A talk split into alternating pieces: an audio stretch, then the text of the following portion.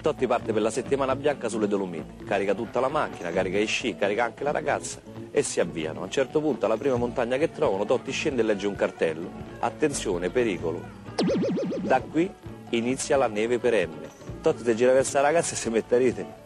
e che vuol dire? Pure a Roma la neve inizia perenne. Il saggio di cui ci occupiamo oggi è un particolarissimo dizionario di onomastica. L'abatino, il pupone e altri fenomeni, tutto il calcio soprannome per soprannome. Gli autori sono Nicola Calzaretta, che scrive per il Guerin Sportivo, e Furio Zara, che abbiamo raggiunto in Brasile dove sta seguendo i mondiali di calcio per il Corriere dello Sport. Furio Zara, lei è a Rio de Janeiro, in Brasile, dunque sta vivendo appieno l'atmosfera di questo campionato del mondo.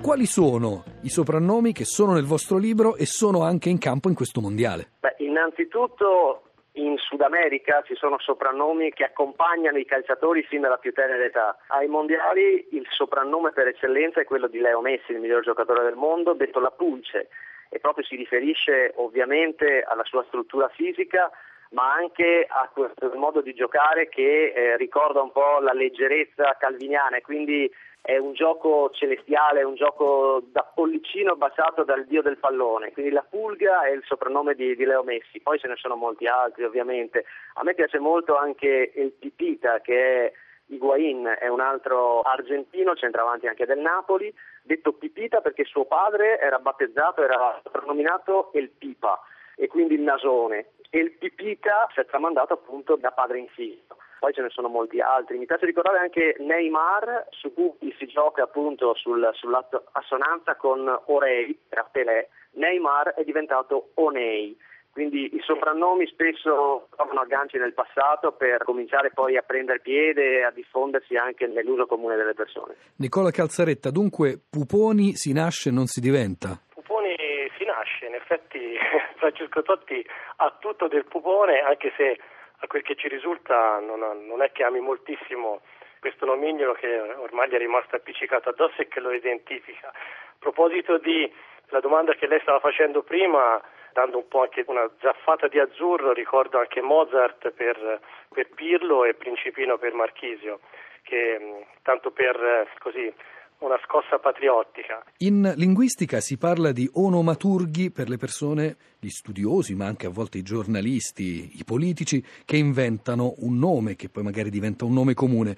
Dovendo parlare di, non so come dire, soprannomaturghi, quali sono gli autori che hanno dato più soprannomi al vostro libro, Furio Zara? A me viene in mente ovviamente il maestro di un certo modo di fare giornalismo che è Gianni Brera. Gianni Brera è stato un creatore di soprannomi proprio da quando ha cominciato la sua attività. Diciamo dagli anni 60 in poi ha inventato, ha affiliato a un sacco di giocatori soprannomi che aveva creato. Penso a Bonimba, Boninsegna, Bonimba che ricorda nel suono il nano Bagonghi, che era famoso all'epoca. Labatino, Labatino è quindi Gianni Rivera, un giocatore molto fragile e diciamo che non ha una naturale inclinazione al, all'agonismo. Oppure il bellissimo Rombo di Tuono che eh, appunto proprio anche nel suono ricorda le gesta e le giocate e i pregi che appartenevano a Gigi Riva. Poi più avanti ce ne sono stati altri, c'è stato Vladimiro Caminiti che è stato un giornalista che si è occupato per molto tempo della Juve e anche lui dava libero sfogo alla fantasia. Oggi con i moltissimi giornalisti che si occupano di calcio, ognuno poi fa a gara di inventare il soprannome, però eh, ci sono soprannomi che durano lo spazio di un mattino ed altri che resistono nel tempo. Noi ci siamo occupati dei soprannomi che resistono nel tempo e che portano addosso tutta la, la loro storia, il loro fascino e in un certo senso anche la cultura del contesto ambientale in cui sono, sono stati generati. Posso aggiungere alla categoria dei sommi poeti e giornalisti a cui faceva riferimento Furio, ricordo, tanto per tornare al campo, che Nils Lidolm è stato sicuramente un personaggio anche come inventore di soprannomi, soprattutto giocando sul paradosso. Ugo Tosetto, che è stato diciamo pure una meteora nel Milan dei secondi anni 70, da lui nominato, ribattezzato il Kigan della Brianza, oppure che so, altro nome che forse più dice poco, Luciano Gaudino, sempre nel Milan di quegli anni, soprannominato Nuovo Nordal. Cioè voglio dire, la fantasia, l'arguzia, l'intuizione era anche ed è anche insomma, degli uomini di campo. Tanti soprannomi nascono tra i calciatori stessi, lo stesso soldatino con cui tutti ricordano Angelo Di Livio gli è stato dato appunto da Roberto Baggio durante un allenamento per il modo di correre con le spalle strette e le braccia lunghe distese del corpo. Rimanendo al Milan di quegli anni, Calzaretta c'è un soprannome a me caro perché è quasi un omonimo, Roberto Antonelli detto Dustin. Dustin, sì è vero. Per la somiglianza, se non sbaglio, con l'attore, con Dustin Hoffman. Con l'attore Dustin Hoffman, sì sì, ci sono anche queste ovviamente queste assonanze, questi paralleli a volte un po' arditi, a volte un po' meno. Ci abbiamo anche Gargano dell'Uruguay soprannominato Arnold perché ricorda il personaggio di Harlem contro Manhattan, anni 80 più o meno, televisione tv commerciale, questo telefilm con l'attore che a noi tutti sembrava un piccoletto della nostra età, cioè parlo di bambini, in realtà era purtroppo affetto da una, una sindrome di nanismo ma che è rimasto nell'immaginario collettivo. Cioè, diciamo che la cosa molto molto curiosa che abbiamo poi riscontrato anche in questo studio che io e Furio abbiamo fatto è diciamo così, cogliere tutti questi aspetti che hanno poi condotto diciamo, l'allenatore piuttosto che il giornalista oppure lo stesso compagno di squadra a ricavare da una smorfia, da un tic, da una postura quello che poi è diventato il nomignolo con cui il giocatore stesso è stato ricordato. Vi interrompo soltanto per sottolineare questa cosa proprio a livello linguistico. C'è un discorso molto interessante sui soprannomi. I soprannomi nascono in un eh, determinato contesto, contesto culturale e ambientale. Il soprannome è un modo anche per avvicinare il tifoso, ovvero la tribù del calcio, al suo idolo e quindi per farne parte tutti assieme.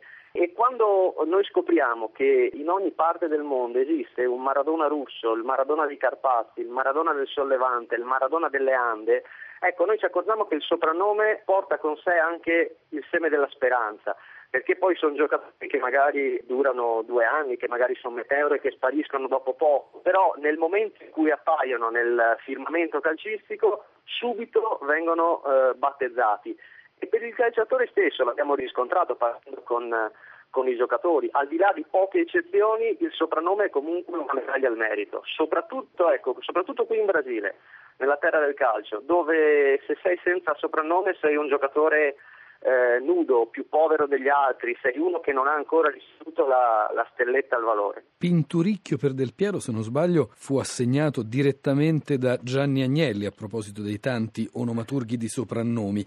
L'abatino, il pupone e altri fenomeni. È chiaro che il soprannome calcistico diventa un fenomeno dell'immaginario collettivo. A proposito dell'abatino, da poco si è avuto quel meccanismo che Luca Seriani, un linguista, chiamava d'altro proposito dell'irradiazione deformata, cioè L'Abatino è diventato Lebetino. Sì, poi, poi si gioca molto su, su, su, queste cose. Poi Lebetino appunto ha lasciato l'ambito calcistico e, ed è sconfinato in altri ambiti. Ma Bello di notte, per esempio, fu un soprannome che Agnelli diede a Boniek e lo diede in presenza di eh, Henry Kissinger, che era amico personale ovviamente di, di Agnelli. Bello di notte è un soprannome che poi è stato usato in uh, svariate circostanze, in ambiti diversi e con riferimenti diversi.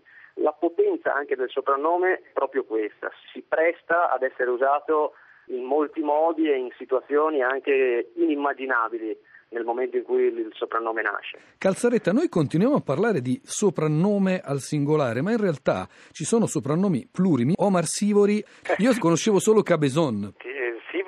Come anche eh, lo stesso Maradona, come grandi campioni, difficilmente ci si accontenta di un solo soprannome. Lo stesso Maradona ne ha diversi, Pibe Oro, Bariete Cosmico. Insomma, nel momento in cui il, il campione, il campionissimo, fuori classe, compie gesti particolari o comunque accende in particolar modo la fantasia dei tifosi o ha dei tratti caratteristici così marcati non può diciamo, non avere più di un, di un appellido. Averne più di uno significa veramente aver superato no, il livello anche della, dell'eccellenza.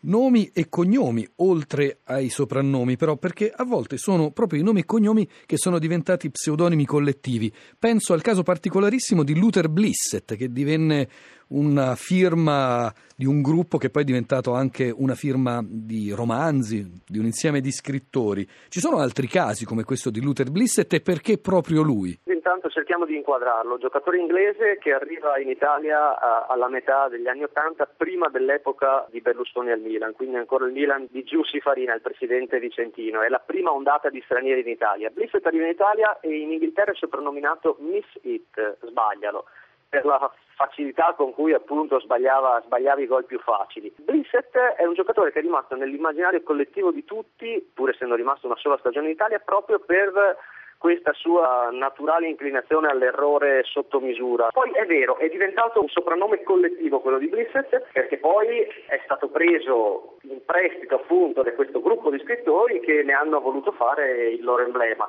e capita anche così. Calzaretta, l'ultima domanda, anche qui un cognome che è diventato un nome comune, la zona Cesarini, un caso di eponimia come si dice a questo proposito. Sì, tutto nasce appunto così da un gol che lo stesso Cesarini, ricordiamo essere un centrocampista offensivo della Juventus degli anni 30, quelli della, dei famosi cinque scudetti consecutivi anche della nazionale italiana, che segna eh, ormai quando la partita della nazionale italiana, credo con la Cecoslovacchia, vado a memoria, stava per, per giungere al termine e che sembrava avesse una certa facilità nella segnatura appunto quando la partita ormai stava per concludersi è diventata ecco, anche in questo caso un simbolo, un nome altamente evocativo, anche qui so che ci sono state, ci sono trasmissioni o comunque anche rubriche giornalistiche a sottolineare appunto il guizzo finale o comunque il colpo di scena, ecco, diciamo nel momento in cui probabilmente nessuno più si attende l'esito positivo nel caso ovviamente della segnatura. Guarda, ho trovato un libro in edicola molto interessantissimo. E come si intitola? Come risolvere il 50% dei problemi. E l'hai comprato? Sì, comprai due. Va bene, no? L'abbiamo detto.